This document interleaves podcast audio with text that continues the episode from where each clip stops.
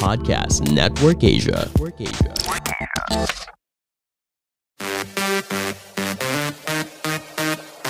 The hottest and the latest stories in the showbiz world this week roundup. This is Push Most Wanted with Jeff Fernando.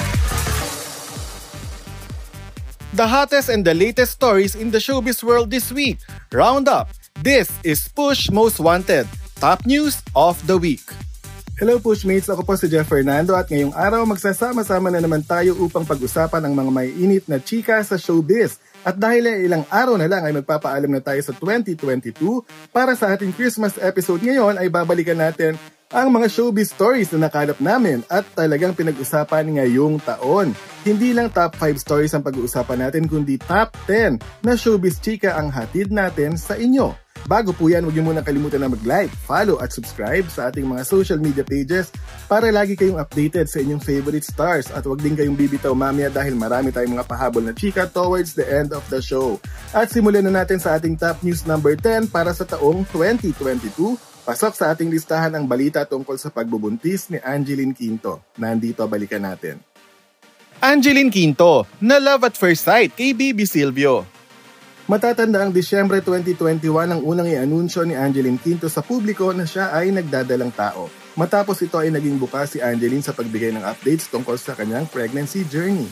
Ilan sa mga ikinatuwa ng netizens ay ang mga litrato at videos ng kanyang baby bump kung saan halatang gumagalaw ang kanyang baby sa tiyan. Nagbahagi rin si Angeline ng litrato kasama ang kanyang non-showbiz partner nang ipost nito ang kanyang maternity photo shoots. April 2022 nang ipinanganak ni Angeline ang kanyang first baby na ipinangalanan niya bilang Silvio.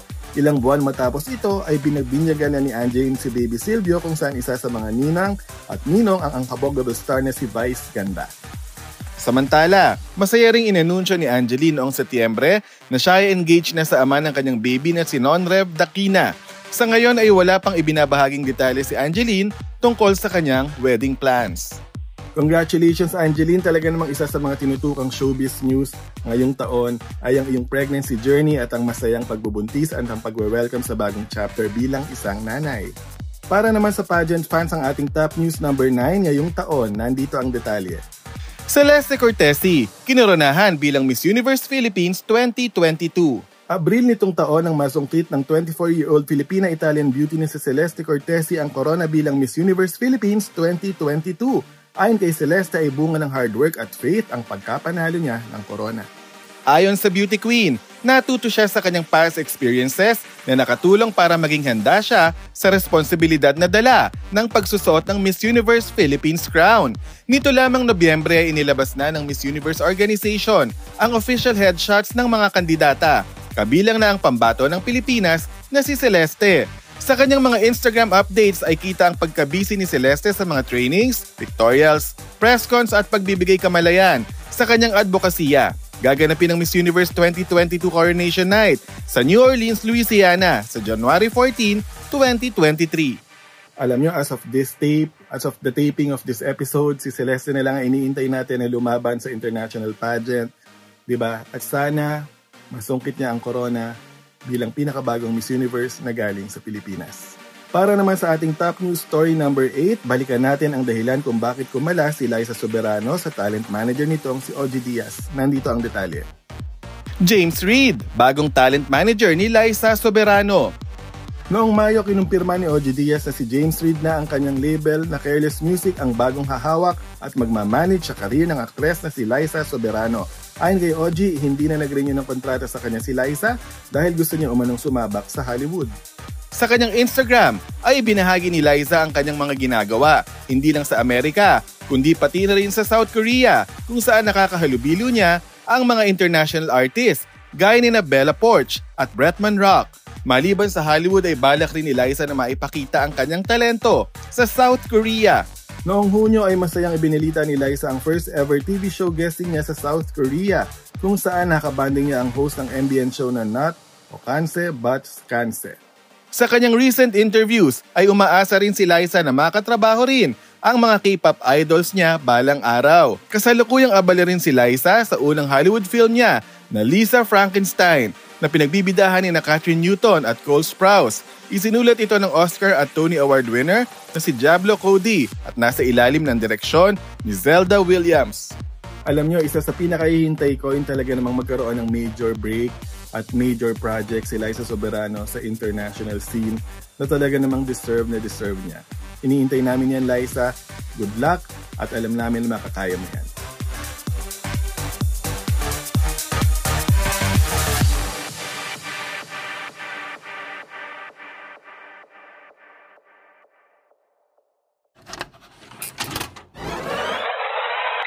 Aminin, curious ka rin ba kung paano nagsimula sa industriya ang paborito mong artista? Kaya naman, tara na! Let's have a peek into the lives of the brightest names in showbiz. Check out Before They Were Stars, the podcast powered by Podcast Network Asia and Podmetrics.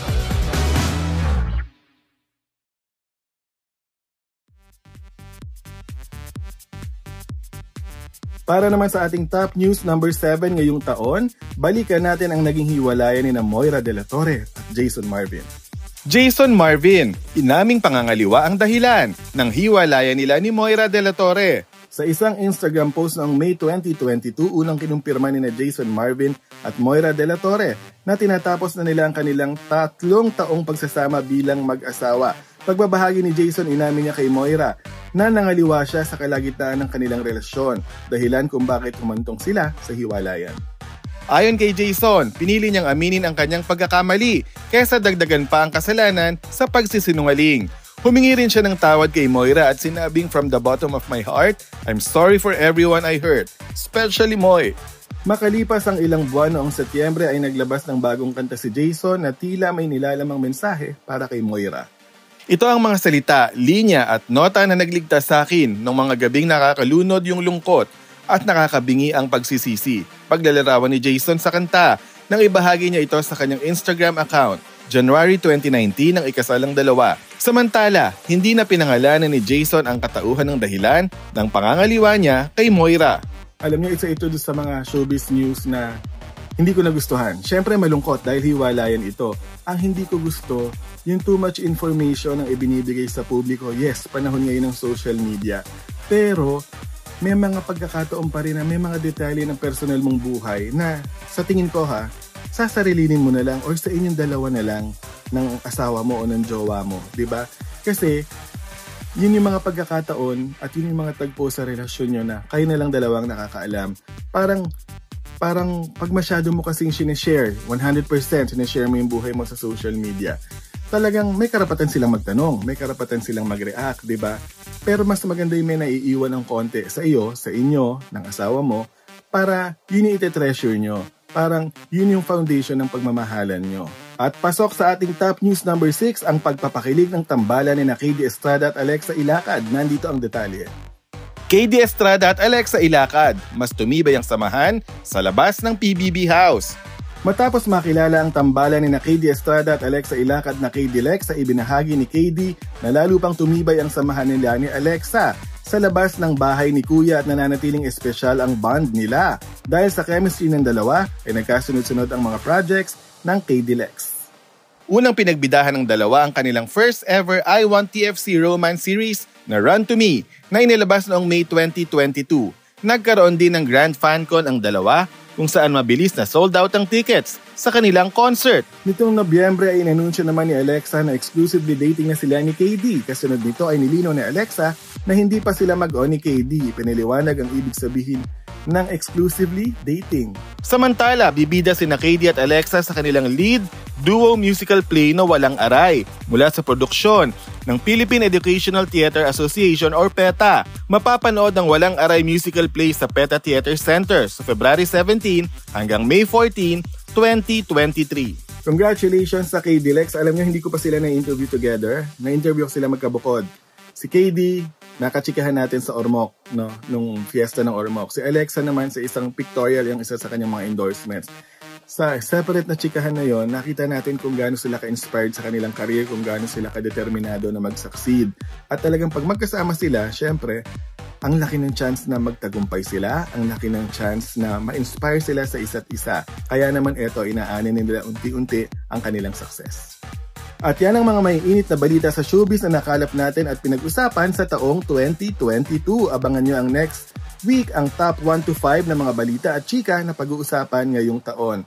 Again, huwag niyong kalimutan na mag-like, follow at subscribe sa ating mga social media pages para lagi kayong updated sa ating mga sinusundang celebrities. At mga kapamilya, huwag niyo rin kalimutan na mag-tune in sa ABS-CBN Entertainment Spotify in partnership with Podcast Network Asia. Dahil dito mapapakinggan niyo rin ang inyong favorite ABS-CBN shows gaya ng Push Bets Live. At syempre, itong Push Most Wanted at Push Extra Scoop. Muli ako po si Jeff Fernando para sa Push Most Wanted. Merry Christmas mga kapamilya! This is Jeff Fernando, your showbiz news reporter and thank you for listening to this episode of Push Most Wanted. For more showbiz news, visit us on push.com.ph and follow us on Facebook and Instagram at, at Push Alerts and on Twitter at push underscore alerts.